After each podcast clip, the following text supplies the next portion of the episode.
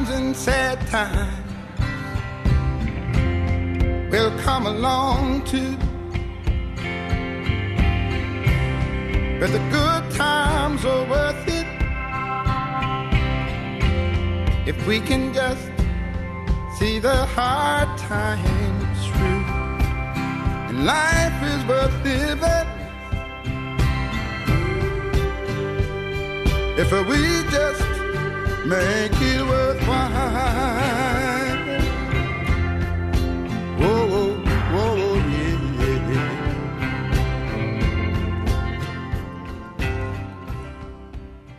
Yeah.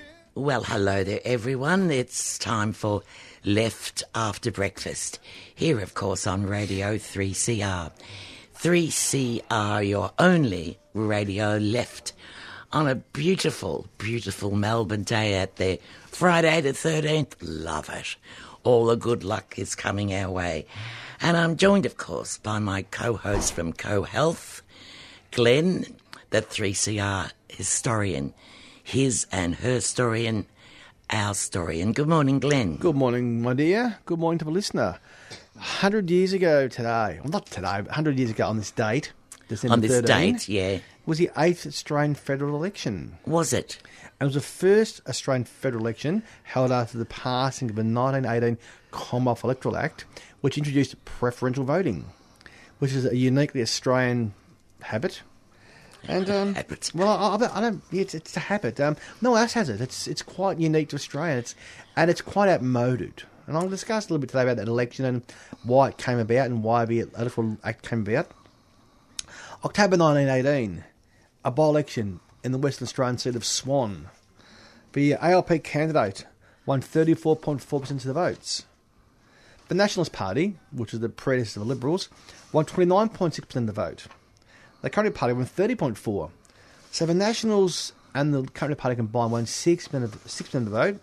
Labor won 31, 34% of the vote. Yet Labor won the seat. It was first past the post voting, so because the Labor candidate got the most votes, more than the Liberals and the Nationals combined, Labor won.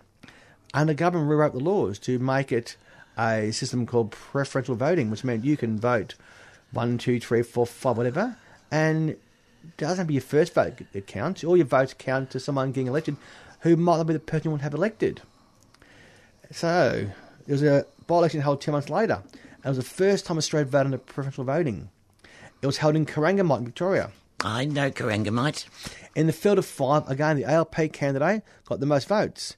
They won 42.5% of the votes. And two months earlier, would have won in the seat.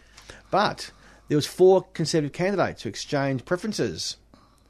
And either the Victorian Farmers Union candidate won, only won 26% of the vote, they won the seat.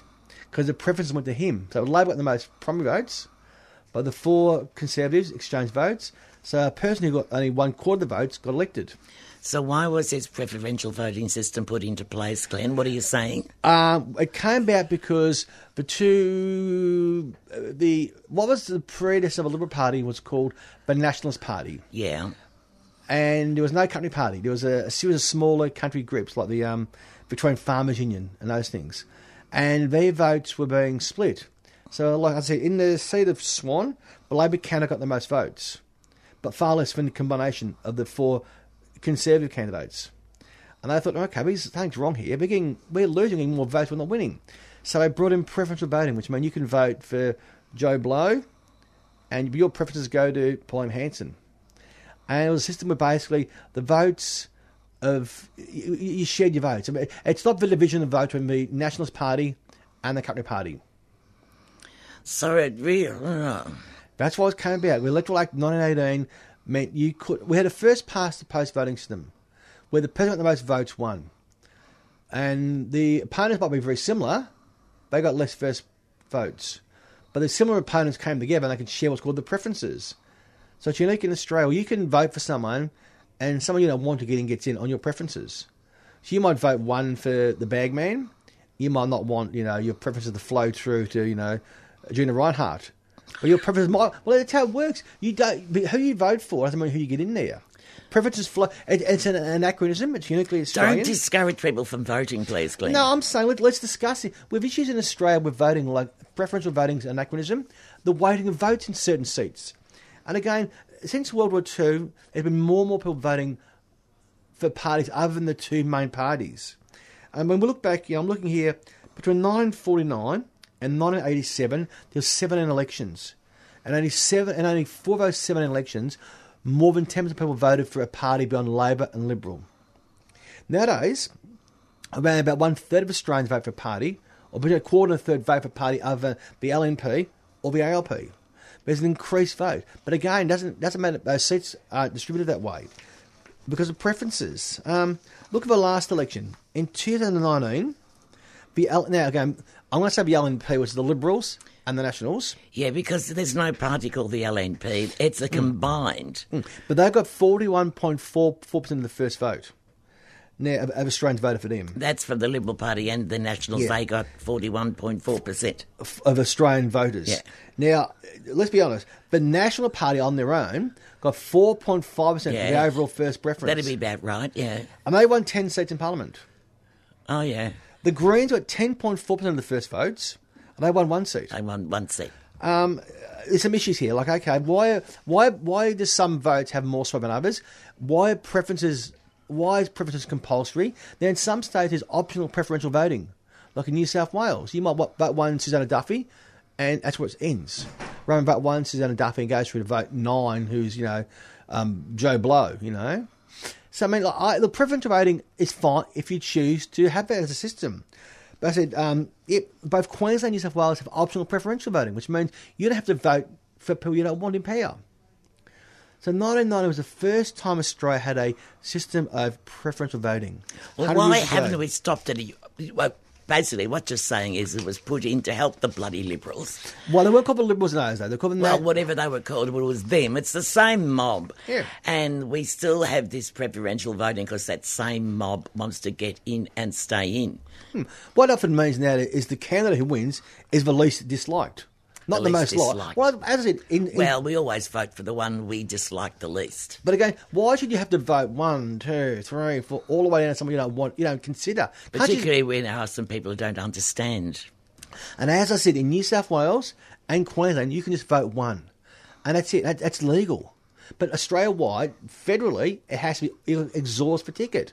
And you get a whole lot of informal votes because people don't realise you've got to vote what, God, 1 to 28. In the Senate, it's changed now.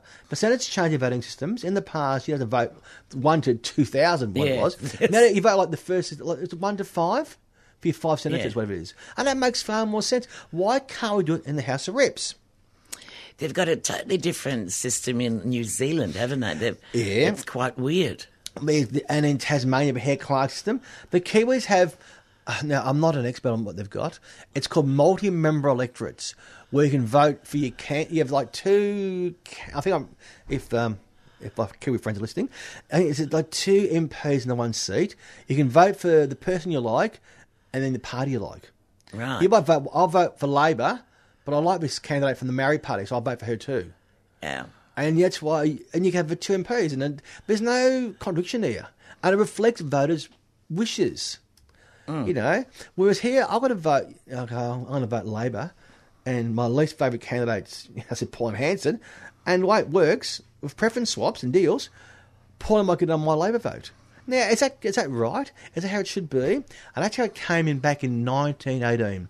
And as I said, the reason was in, Dec- in October 1918, in the Western Australian seat of Swan, the LP candidate got 34.4% of the vote and won. When and now when they changed the rules two months later, and the next election was held, the Labor candidate still got the same amount of votes, but lost because the Country Party and Nationals Party swapped their preferences. So it's about it's a system which is quite unique in Australia, where you don't get the person you most want, you get the person you least dislike. And as I said, Queensland, New South Wales have systems of voting where you don't have to put your preferences there. But federally, we're stuck in a bit of a time warp. Let's do the time warp again. It's just a step to the left. I'm oh, sorry. Oh, well, I I wish it was a step to the left. Everything's been a step to the right for the last few decades. Jump to the right. A big jump. But a hundred years ago was the first time federally we had a system of preferential voting, and it's, as I said, it's less and less people vote for the two main parties. There's an increase in voting for the smaller parties, and it's gathering momentum the last three decades. There was once you know, less than ten percent of voters voted for the smaller parties. Nowadays, it's around fifteen to twenty percent.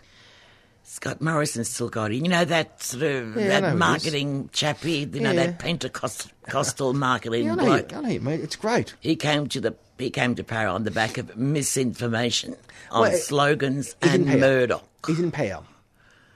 Now, but maybe if we had preferential voting, he might not be in power. Mm. Maybe he would be in power. Who knows? But I'm saying it's, it's an anachronism. It came in a century ago, and it, it served a purpose at the time. As I said, it came in because the the Nationalist Party, which is the predecessor of the Liberal Party, and the various Didn't get enough votes. But well, they got votes, but they didn't get the first past vote votes. They didn't get enough, so they Hmm. use this other system.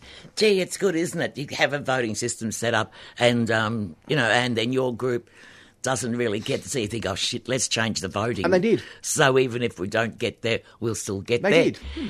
It's like, um, God, I remember when um, Gough Whitlam got in, and they were saying, look, this is a mistake. You'll have to go back and vote again. Hmm. Um, it was just they just couldn't believe this. This didn't happen. Yep. What what what was it, listener? What did they say? Was it John Hewson? No, John Hewson said you can't always get what you want. Hmm. No, but that they didn't believe that Labor should have been there, so it was a mistake. Yeah. Mistake was like, oh my god. I've seen worse things happen though. Well, the last election, the, again, not just preferential voting, it's how seats are divided. Like, but Greens got 10.4% of the first vote, got one seat. But that's got 4.5% of the first vote, got 10 seats. And there's 14.8% of Australians didn't vote for Labor, Liberal, Nats or Greens. They got three seats. I mean, why do some votes have more weight than others? Is it the electorates themselves? Do they have more? It is weighted towards the rural seats. The rural seats have that it's weighted to the rural seats have less people, but less people in a bigger area equates to more votes. As I said, Nats four point five percent of the votes, ten seats. Greens ten point four percent, one vote. Fourteen point eight percent of Australians voted for anyone beyond those parties, only three seats. You know, it's just uh, we have a let's vote. Yes, voting's important, but let's make it relevant to people's requirements. And is preferential voting relevant? I don't think it's, it should be. Maybe optional preferential, but this this day, 13th of December, 100 years ago, was the first federal election with a system of voting. And it's uniquely Australian. And it was a hundred years ago. December century 13. gone. Well, let's see if we can do something about changing it. Who can we speak to? Well, the pollies don't care, but it suits them, the system. Not well. The Conservative pollies don't care because it suits them. Well, it, well, it, it's gone both ways over the years. I mean, Has it? The LP's won seats on preferences, won elections on preferences, as have the Libs. I'm seeing here. Um, uh, it mainly supported the it mainly supported the Libs prior to World War II preferences. Um, yeah. Um, Yeah, well, perhaps it has gone the Labor's way once or twice, but surely. So it's really it's a fear of having smaller parties Yeah. or shock, gasp, independence winning in front of their um, well, their puppets mainly the puppets they have there. Talking of puppets, Jesus, listener, I'm very, very angry with all you people who voted for Scott Morrison. And once again, it's like John Howard. I don't think many listeners would vote Well, for Scott it's Morrison. like John Howard. It's like Jeff Kennett. I've never come across anyone who voted for them. I'll be there, my dear. Ever in my life, I've never met there. a person who voted for John Howard, and I bet I have. They just hid it. And I never met a person who voted for Jeff Kennett, and I bet I did. They just lied, because you would lie, wouldn't you, if you voted for Jeff Kennett? Well, you know. And I've never come across anyone who voted for this bloody Morrison person. But then, you know, once again, I think people hide it. If you want to vote for man, I don't know. Why did you vote for a man who cheated to get his pre-selection, a man who manoeuvred and backstabbed to get his crumbled. leadership, a man whose reign has been punctuated by scandal after scandal after scandal, Shorten. with no consequence? I'm talking about Morrison. Oh yeah. Australia's now, as Australia suffocates with this bloody calamity, scientists beg the politicians to do something. Instead, the, our minister, our prime minister, is scribbling away in his most precious endeavour, enshrining the privilege of his prejudices in the name of religious uh, liberty. And I'm angry at everyone else because I'm in Australia who voted for him because I have this horrible, horrible, horrible affair, mm-hmm. Glenn. Yes, I'm all ears. You know, sort of preferential voting or Yep. whatever. Yep. This horrible thing that mm-hmm. in a couple of years' time, and the haze has been swept away, and the mm-hmm. fires have been finally put out by the snows of winter, that people will forget, and this smirking bastard will be re-elected. My thoughts and prayers. The second thoughts and prayers. Well, they haven't worked on the fires yet. Well, they'll work eventually. And then speak, speaking of thoughts and prayers and preferential voting, between 1955 and 1972, DLP preferences helped the BLMP win 34 seats. Well, in these seats where ALP had, a had the higher first vote than the LNP, the DLP preferences got BLMP across the board. And that's how preferences work. So you, the, the main, most popular candidate for your seat is this person, Yeah. but they don't win because the preferences of someone else gets someone else across the seat, and it just it, it skews the voting pattern. I mean, do you want to have the most popular person in your seat or the least disliked? It can be the same person, or it can be quite different. And again, it's uniquely Australian system. It came in 100 years ago today, and okay, everything needs changing. Like, you know, look, we have a constitution which is out of date. We have a voting system which is out of date. It's 2020. Where are we going? No, it's not. Well, sorry, it's almost 2020. Well, Where are we only going? what, it's five weeks away or something. No, it's not. It's three and a bit weeks away. Is it? Oh well, It is. What's a week or two between comrades? Well, a week or Don't, two. don't chop at me. God, you sound like the bagman. He's not far away. He's, he's on the phone very soon, isn't he? Well, possibly not. It depends. whether- Really? well, the fires, you see, The fires. What fires? Oh, yes, the bushfires. all over Oh, Australia. my thoughts and prayers with the bagman. oh no, The we, prime ministers are. No, we don't send thoughts and prayers to the, The Prime Minister does. We, we, we, we send thoughts and prayers that Jesus will stop the rain. No, we send bagman support, solidarity to the bagman. That's what we said. Don't we, listener? Yes. You saw that, that, that tragedy in, A- in Aotearoa the other day, that volcano.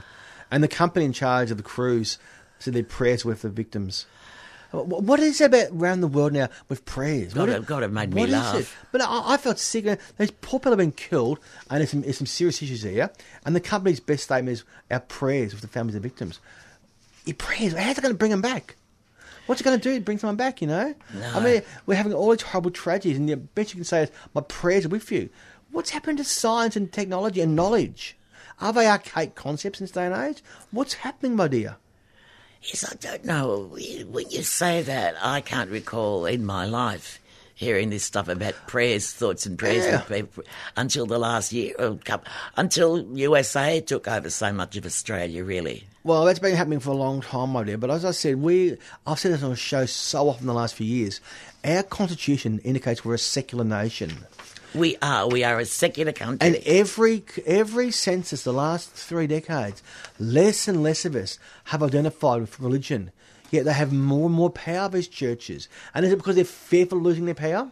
And don't forget, these churches they don't pay tax. They pay no tax.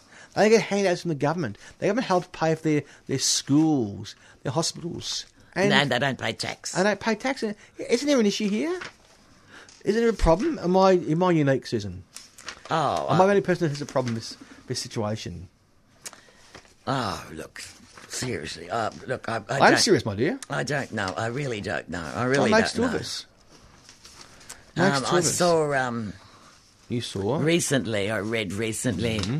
that there was some church leader complaining about scientists saying they were using propaganda Oh, God. to mould people to their own Like, like Galileo did. To their own ideas. Well, like the churches do, using propaganda to mould people to their own ideas. Well, but there's something about Galileo Galileo. Galilei was.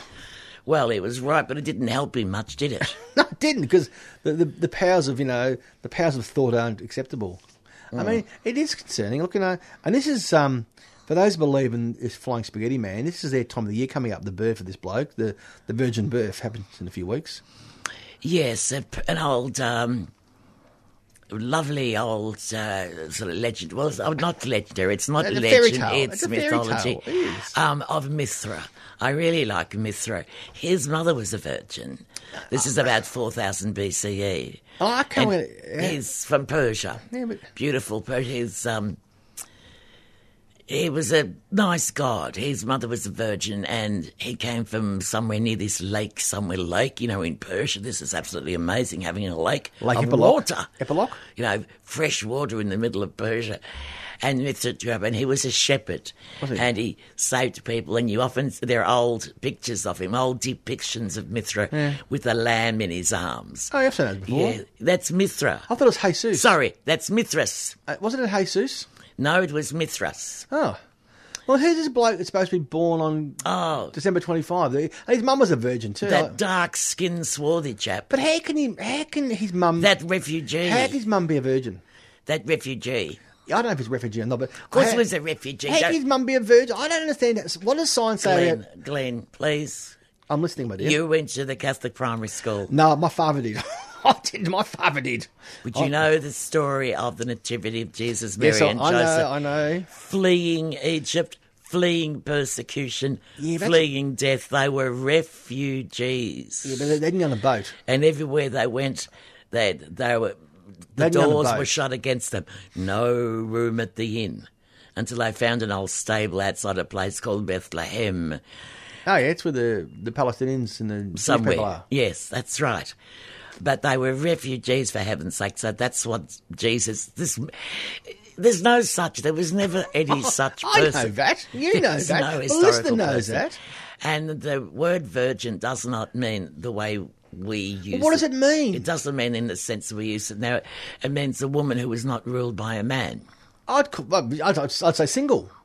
No, because single women would have a brother Okay. or a father Maybe a spinster. or um no she Or no gay. Okay, maybe gay.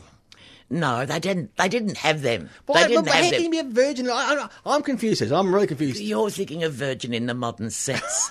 I'm not sure what it means in this context. In the earliest context in which hmm. this language was written, in the well Aramaic and then in the and then of course in the Greek, Yeah. it means a woman who is not ruled by a man. She's not married. She has no father to Like- like order her, Athena. her about. Athena. Athena's a goddess. Well, she had no man to order her around. She was a goddess. She- I, I'm confused. Goddesses, virgins. I don't understand, Susan. I'm really confused. Just don't think of virgin the way we think of virgin. Like a virgin. It's virgin on the ridiculous. Yes, it is. It's almost that time of year. But Mithras, the time of year for Mithras, I rather like this time of year in the old um, Norse styles. They were pretty good. yeah, what do they do? They, um, well, Yule, the wheel of the year, Yule Yeah. or Yule, it turns around. Yuletide. And they have this most, inc- every place in Europe from which most of us come in Australia. Mine from Germany and Ireland. Well, Europe, yes. Yeah. Mine also from Europe. Most of my listeners are their ancestors from Europe, Mm. apart from my own family. When, Where are they from? well, I, I'm thinking of the next generation down from me. Oh, yeah, yeah. I have some of those who have no connection to Europe, but they have through me. Indeed. But it was a time of midwinter darkness. And can you imagine, Glenn, at those times when people didn't really understand about seasons? They knew seasons came and went. They knew they came and went. They just knew it was very cold and very dark and nothing was growing. And their animals couldn't, you know, eat forage. They used to die. They were just, people would die from the cold and the lack of food. And they'd be thinking, will the sun come back? Will it get warm Yeah. again? It would have been a constant anxiety. Of course, it was unnecessary anxiety, as someone in our government would have said. But I got through it. But they got through it by holding towards the middle because they were bloody good at counting their dates. In the Yeah. middle of the winter, Solstice. at, at the 22nd and the 23rd, they would have a huge Equinox. celebration to yeah, equinox to say, "Come back, come back, sun," and Hmm. and blow me down. It came back. The sun came back. The powers of magic. So they had the most fantastic bloody, you know, Orgy. celebrations. Oh, would of oh anything, anything goes, A, anything baca- a, a goes. Orgy. Bacchanalian. Bacchanalian. You left out one syllable easy enough to do, Glenn. I, I do it myself. It's a big w- word big to get through my.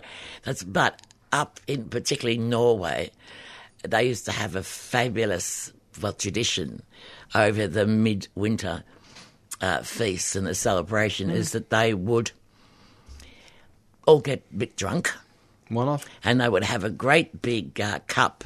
Oh, yeah. And it was called the Brega Cup. Okay, cool. and you picked up the cup and you went bragger. You bragged. Bragger. You bragged about what you had done in the last year. Bragger. I did this and I and you used to brag, the bragging cup. Why not? And it was encouraged and cultivated and applauded you with the bragging cup.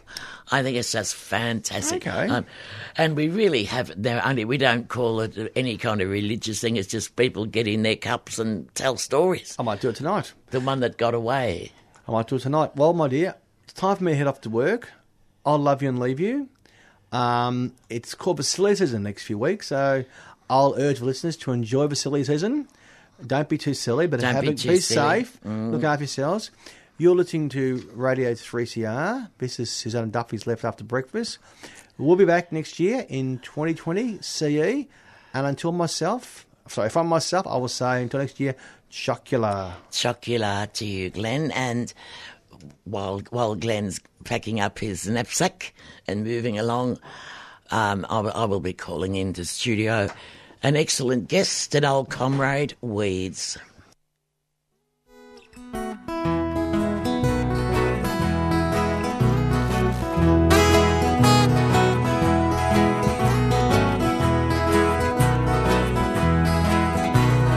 Feel like going back home right now while the mangoes are ripe. Frangipani's starting to bloom, and them bluebonds starting to bite. Hey, Mom, I can just taste your fish and rice. I'm coming back home to you. Can't the pace of the city life. Soon I'll be dreaming in brew.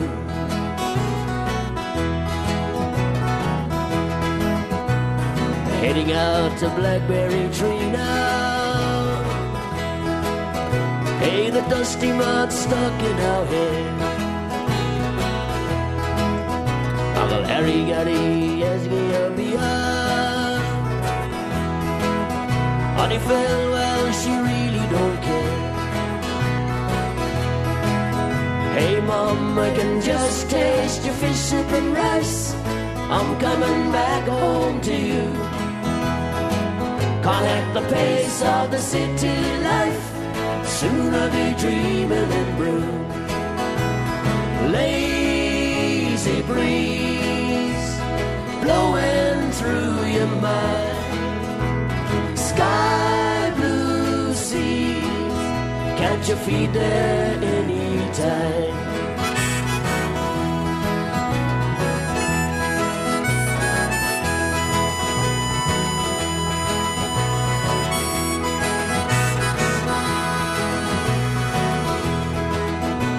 The luggers are in on the springtime,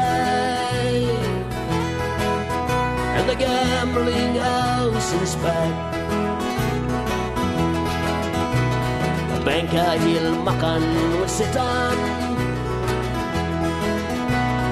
Lottie, we got Buddha in front. And Dad, we're gonna rag a little Johnny tonight. Make Orion sing with the moon. Can't the pace of the city life. Soon I'll be dreaming in blue.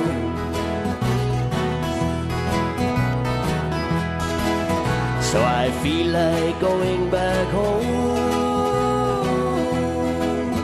right now while the garbage is ripe. The jiggle tree's starting to bloom, and them gears starting to bite. Hey, Mom, I can just taste your soup and rice. I'm coming back home to you. Can't act the pace of the city life. Soon I'll be dreaming in brew. Soon I'll be dreaming in brew. Soon I'll be dreaming in brew.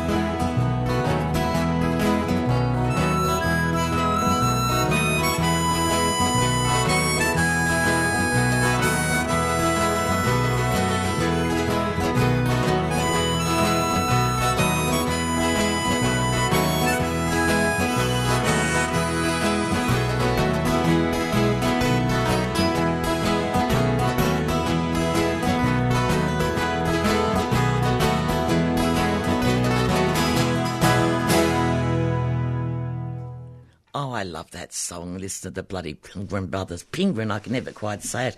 I have in the studio with me this morning a wonderful old comrade. I don't mean old comrade, I mean a, a comrade, a long time comrade. Weeds. Good morning, Weeds. Morning, Susanna. Good morning, listeners. Yeah, good on that. Remember that voice? I've heard that coming out from the concrete gang many a time. Many years ago. Yeah, but still, look, I love that that one. What, what do they call the pink penguin? Pink. Pilgrim, maybe, or The Pilgrim, Pilgrim Brothers. Brothers. Yeah. I, I hope I hope that's your phone and not No. mine, which would be just awful. Can't afford one, comrade. Um, I've just that was actually the bagman trying to contact me at eight thirty in the morning for him, but it's not a problem.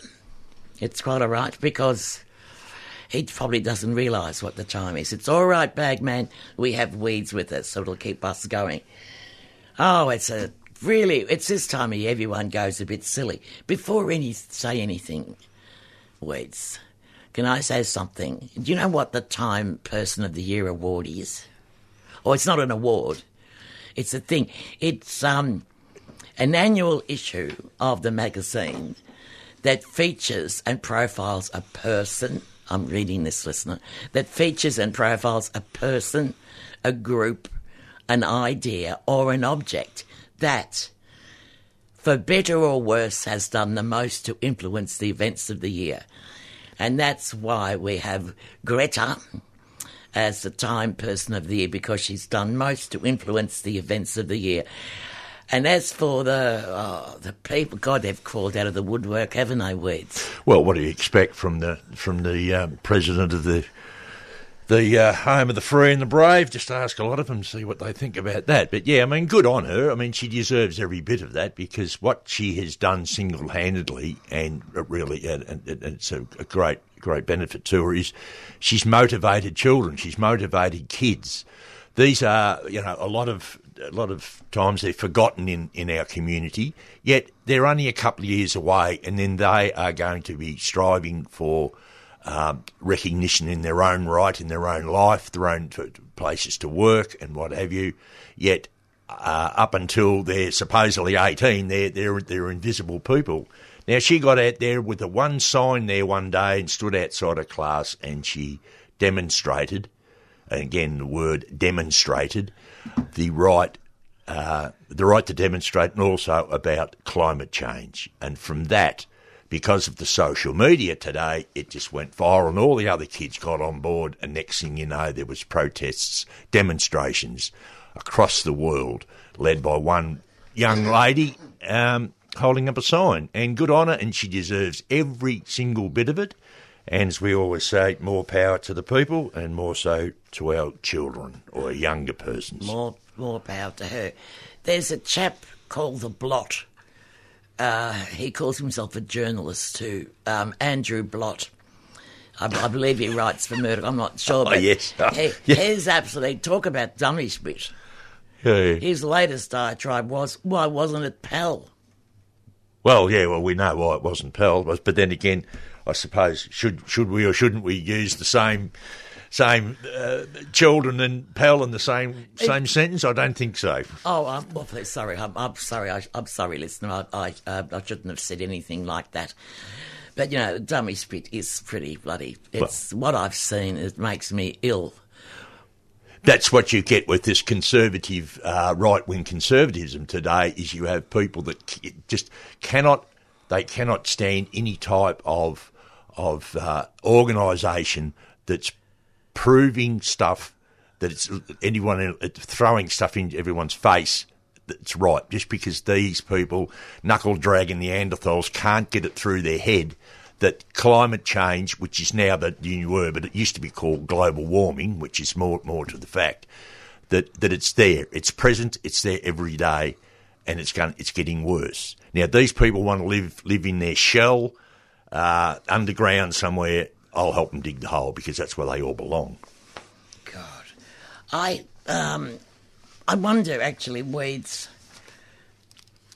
what they've got, what bolt holes they've got. for themselves, the very rich? Do they have sort of a whole bloody community out in the middle of Arnhem Land that they that you know that they're going to go to? It's got underground water and that they've got all this stuff they've been hoarding, or or have they really got a Mars colony set up? I mean, what are they going to do when the whole planet burns? Because they're on it too. It isn't just us. Yes, and unfortunately, it's it's the ones that with with not much uh, money or not much to to uh, sort of survive on or whatever, they're the ones that always always cop it because the ones that are that are well off, like these people we're speaking of, um, have the means to get away from it. And conspiracy theory, if you like, I mean, uh, why all this rush all of a sudden to get rockets to Mars and into space travel, Yeah. and you've got all these billionaires, multi-billionaires that are that are going to have all this space travel and whatever because they're getting out of dodge, as we used to say in the old. Uh, because the, you know the, the the capitalism knows no end. It's just it, it it's now at the stage where it's starting to gorge on its own self, and this is what we're up against now. It's it's it's they have the money, they have the means. It doesn't really affect them. The only thing that'll affect them is is a return to the 1920s when the stock market absolutely collapsed, and uh, quite a few of them got their right whack, as we say. But but still, old money sort of see, still seems to stay around, and these parasites still keep going. But we need a what they call today a level playing field, so we can all start again. We do. We- Yeah, look, if they've all just uh, they've just got another rise, you know. The well, the prime minister has. Well, this uh, the stress he's been working under.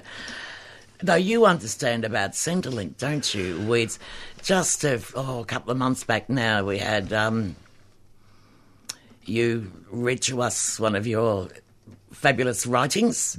they're, they're they're called poems, aren't they? Homes, well, yes, well. about Centrelink. I wonder whether you would do that again for us. Well, it is. It is uh, about people with something and uh, with a lot, and people with absolutely nothing. And and just just before I start that, I'd just like to uh, say something here. Is that you often hear uh, different journalists and politicians use this? Ah, it's a living wage or something they can live on. Well, you don't live on it. You survive on it. I'll just just give you this for an in- living, an income sufficient to live on, and the means to earn it surviving, managing to keep going in difficult circumstances. And that is what Centrelink is. You are just surviving to, to, to survive on it.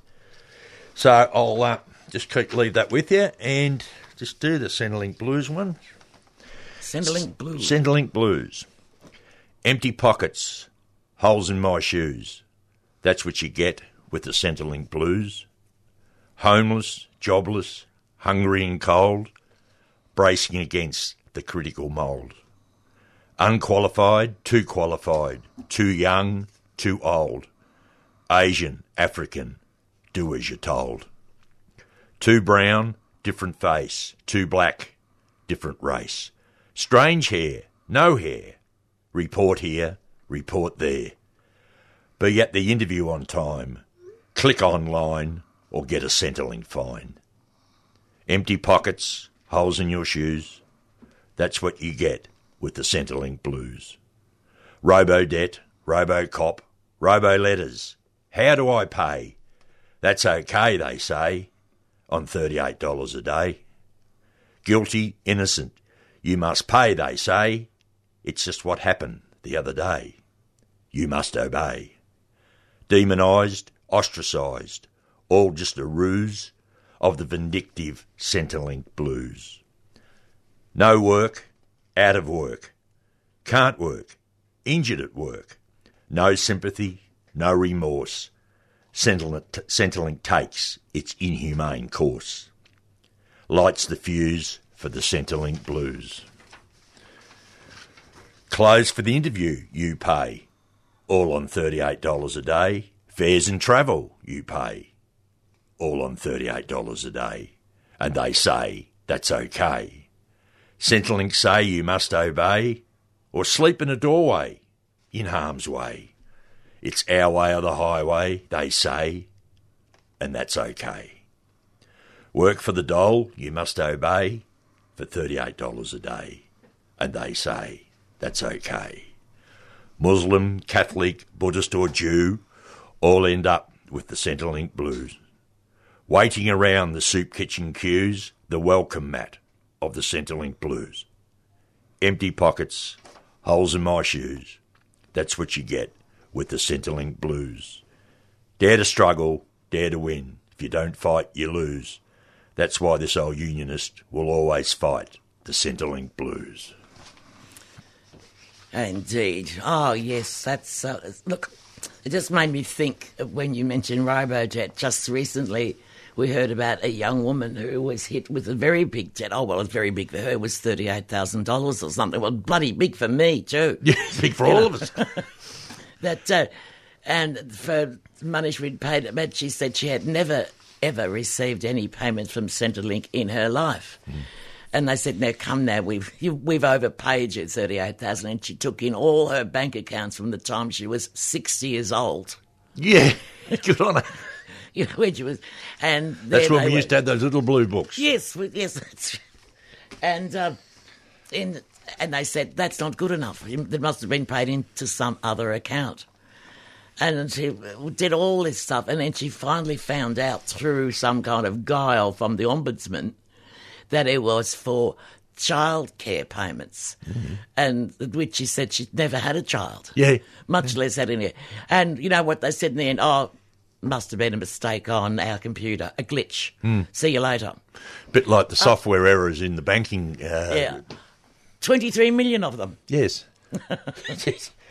yes. Yes, it was quite, quite interesting about that because there had there was probably two years, two and a half years campaign to stop this robo debt, these robo letters, um, and uh, um, all of a sudden there was a few court court hearings, and they were it was found to be illegal what they were doing. It in- was. in some some aspect. I'm going to ask you to put your headphones on there, Weeds. I know you old BLF boys don't like the headphones, but we've got, but you want them now because we can say good morning, Bagman. Ah, good morning, Susan. Good morning, Wee. Morning, comrade. Ah, good to hear your voice again. I, there's an old saying in this business: "Don't take a holiday," because you're doing quite well there, and I'm afraid that there might be, not be a spot for me when I come back. I think you'll be all right, mate. I think you'll be Ah, pretty good.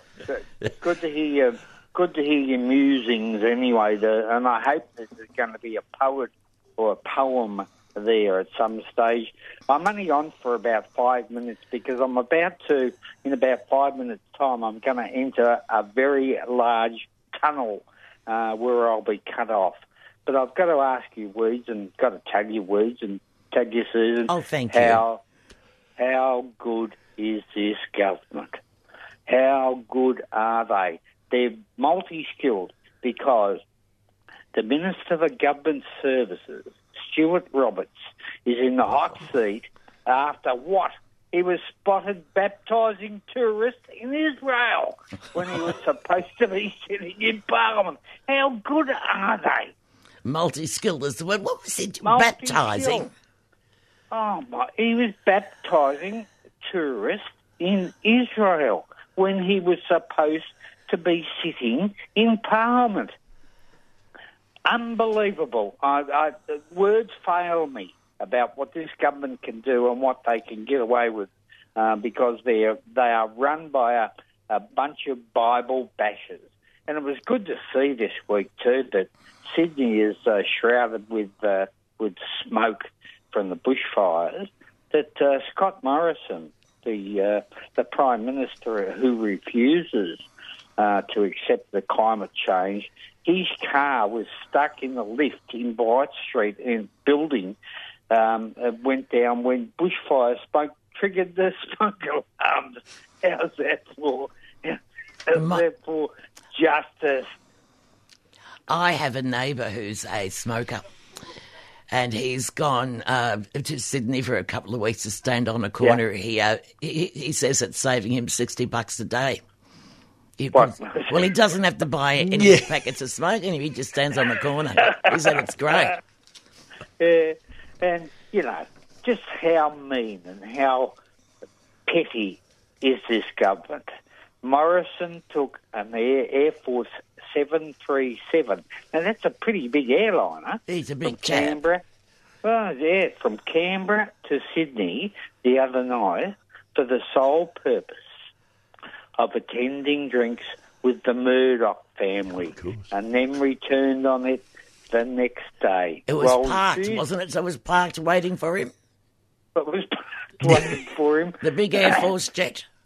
And he, he was probably full of uh, beer, which he uh, he likes to drink uh, every now and then. Um, and at the same time that he was flying from point A to point B, he was refusing requests from firefighters to fund aerial fighting capabilities. Oh, come on, they, they like being there, Bagman. that's right. He said that. He said that. Uh, at the same time, they're crowdfunding these firefighters on the ground. And they've been on the ground for a month or so. They're, they're um, crowdfunding to buy uh, hoses and food and whatever. Their lunch Um, money, it- yeah. Lunch money. This is this is a cruel and uh, um, a mean government. You would think, Yeah, Bad they- Man, if they had all that spare time, these politicians, instead of baptising people, they'd be up there helping these volunteers by even manning the food trucks or giving scared. water or doing something that, that would be con- uh, considered as uh, uh, helping out the community and, and these brave uh, volunteers that we have. They're too Yeah, scared you- to. you- I think you want to live in a place called Utopia, Weeds. Um, Or maybe I've been watching too much of it. Okay, Bagman, it's good to hear from you.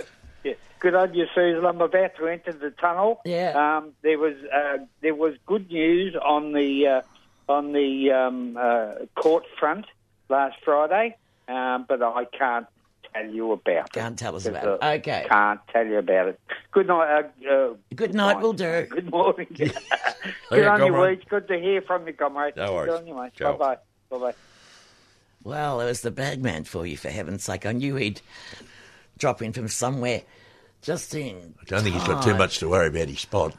No, because uh, I wanted to hear from your latest uh, Oh. poem, which is about you. You're calling it domestic violence. I'm calling it domestic assault. Um, domestic violence seems like a, I don't know, like a wishy-washy name now. And Well, you- they call it family violence now. They've, Yeah. they, they've new generate the new generations. They don't really know what to call it, so they just keep changing names. But yeah. um, it's it's ever present in the news. It's it's it's it's always there. It's always been there, but it's now it's getting a lot of spotlight on it.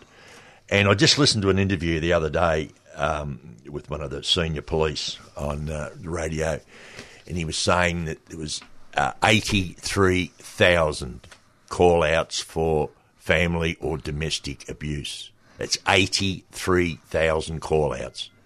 So when you sort of factor all that in, it, it is just it is just growing and growing and growing.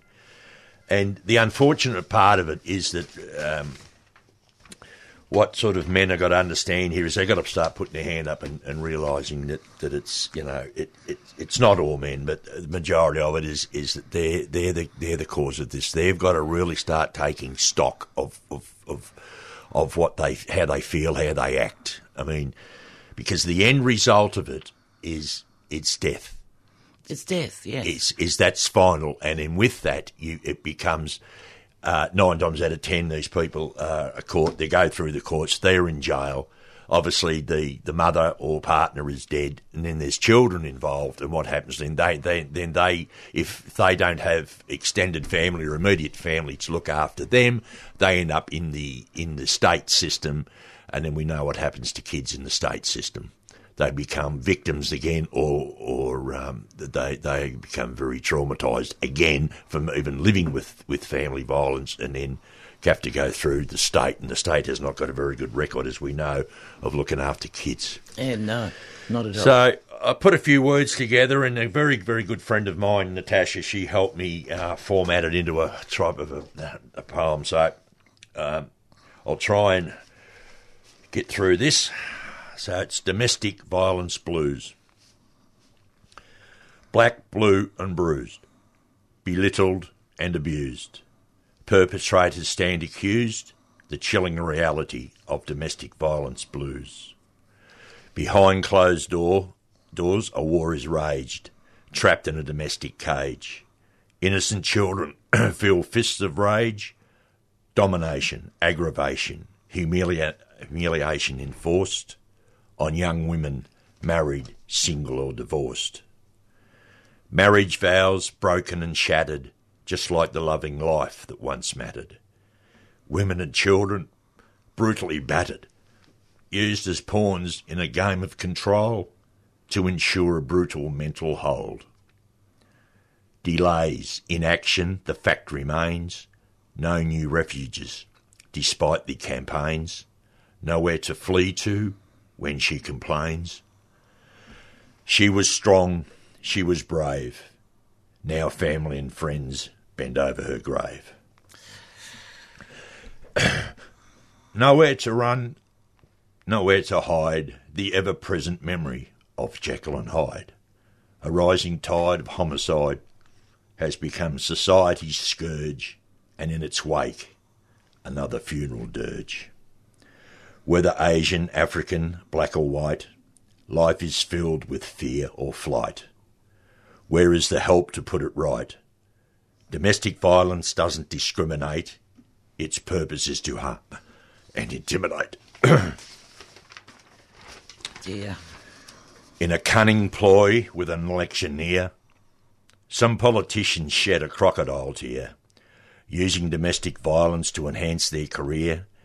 In front of the nation, they will tell you a story to bathe themselves in self obsessed glory. Still, women suffer this insidious curse, battered and bruised, or what is worse, one woman a week in the coroner's hearse. Violence remains, blow after blow. Australia, hang your head down low. Black, blue, and bruised, belittled and abused. Perpetrators stand accused. The chilling reality of domestic violence blues. Thank you. Oh, sorry, I had to um take a breath there. There are two women I know now. I've seen to their graves, Yes. Yeah, it's it's it's it's the end result. I mean, murdered by men who said they loved them. Well, that's that's the thing. I mean, it, it's all there, and then this this this whatever happens, just cloud of whatever comes over them, and then that that person is gone, finished with, and then the circumstances there. It it it it needs addressing, and where you start, you're gonna. You, it, I think that it needs. It's got to be education from from childhood. It, this this this thing of masculinity, this thing of that that, that men have the right to be dominant over everything in life. And once you get rid of that, I think, yeah. And, and also to be able to adjust themselves to thinking that the person that they're with, their partner, their wife, their whatever, is an equal, not someone that that is for for their dominance. Yeah. And I think once that gets into the male psyche, uh, it's it's a stepping stone in the right direction. But it's it's going to take a long time. It's going to take a lot. But uh, uh, as sort of noticed of late, that women are starting to get get up a bit. They're starting to get more recognition. They're starting to get you know they're starting to be more front and centre. And when we have the equal pay and the equal rights and stuff, when we get equal pay, Yes. we still don't have equal pay for women, bagmen. Did you see those mushroom workers recently? These women were getting paid six dollars less re- an hour than the men. That was Jindi cheese, wasn't yeah, it? Jindi cheese. I Yes. said mushrooms. I meant cheese workers. I think Oh, you've been on the mushrooms. um, yeah, Jindi cheese workers. Yeah, they were working. and they all went out. Yeah, they did. Yeah, yeah, and uh, they just said we're sick and tired of it, and why should we be doing exactly the same job as the bloke beside me for six dollars less? This is this uh, the harvester decision back. Massey Ferguson. That's right. Back, back, back when we used to when the, round about the same time they had that thing that had three eights on it. Remember that? Three eights. Yeah. Eight hours pay, eight Oh, hours that- work. that thing Remember with the- that thing? oh, We- that thing, That oh. thing, you know, up there in, in Carlton, up in Victoria Street and Lygon Street. I many's a year that I've laid my wreath on that, on the monument to the eight-hour day. But the judge there made the decision that the basic wage was for men and had to be enough to support a man and his wife and two children. Hmm. Hmm. Bad luck if they had three children or, Yes. or eight as they used to have in those days. But that's why women were paid less. Well, that's that's the bloody. Sh- yeah, well, Yeah. Well, you should- should speak to Phil Cleary someday, um, where it says there's the man who's been absolutely fighting for recognition of the murders of women Yes. since his own sister was murdered years ago. And her murderer got away with what he said provocation. She had provoked him. She provoked him, t- so he murdered her. And the way she, she provoked him was she left him. Yeah. So a week later, he went and sat outside her workplace. And as she walked down the street and opened the gate of her workplace, he leapt out of his car and stabbed her 11 times. She provoked him. Yes. Yeah. He got two years or something. Well, so, so the other thing is, I, I sort of made a little bit of uh, uh, notice in the, in the poem there is that with these safe houses now. A lot, of, a, a lot of problem is that women would love to go. They would just like to get out, of, take their kids and run and go, or just leave if they don't have kids. But there's nowhere to go if they don't have other family. There is nowhere for them to go. Now these safe houses, the way that government, state, federal waste money Yeah. is that if they put them together and you have safe houses for these people, these women to go to, these abused people to go to, it that's another that's another step in the right direction. So that so there's anonymity there, so they can't be found, and that way they're out of harm's way, as, as we say. And um, but that doesn't seem to be. 'cause There's no election, so it doesn't get used. It, Yeah. it doesn't get uh, talked about. But you've got to start if they can get out of the house and, or, or whatever situation they're in, and there is somewhere safe for them and their children to be. That's another start of it. But um, you won't hear that again until the next election, unfortunately. The last round of federal funding for safe houses for women shoved women's safe houses together with um, houses for men That's suffering from alcohol uh, problems. be the same ones that are abusing them Yeah, you think next door. you- have them next door.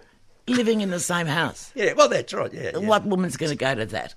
Oh well, look, it's getting near that uh, time of the day, getting near, getting near to ten o'clock of the forenoon, words, and we'll have to be out of here. In, well, very shortly. I just want to say one last thing, listener, listener, please be very careful next week. It's going to be very hot. Drink lots of water, but don't drink it from a bloody plastic bottle. Whatever you do, do not buy plastic bottles of water. If you have some at home, an old one, fill it up from your tap, for God's sake. It's the same stuff you're buying. It's tap water. They've got places in Australia now where no one has water. For example, um, in, in the Tamborine Mountains, which is in a Gold Coast, they've had to close schools and workplaces because there's no water. The government's trucking in water at the same time they're passing trucks who are trucking out water to put in bottles for you to buy. Or let me do a quick ad for no pay. Be like me and buy a SodaStream. Oh, look back, look, weeds. We go out in the same old way. Dare to struggle. Dare to win. If you don't fight, You lose. And it's good morning from left after breakfast. And goodbye, weeds. Thank you. thank you, comrade. Thank you, listeners.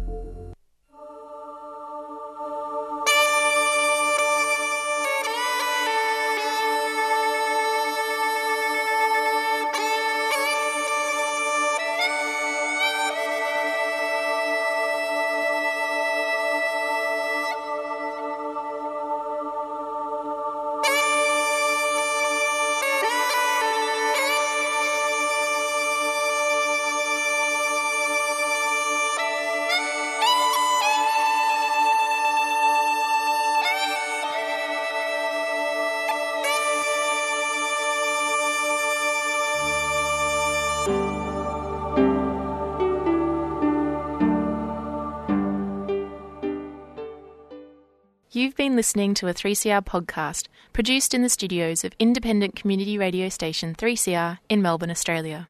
For more information, go to allthews.3cr.org.au.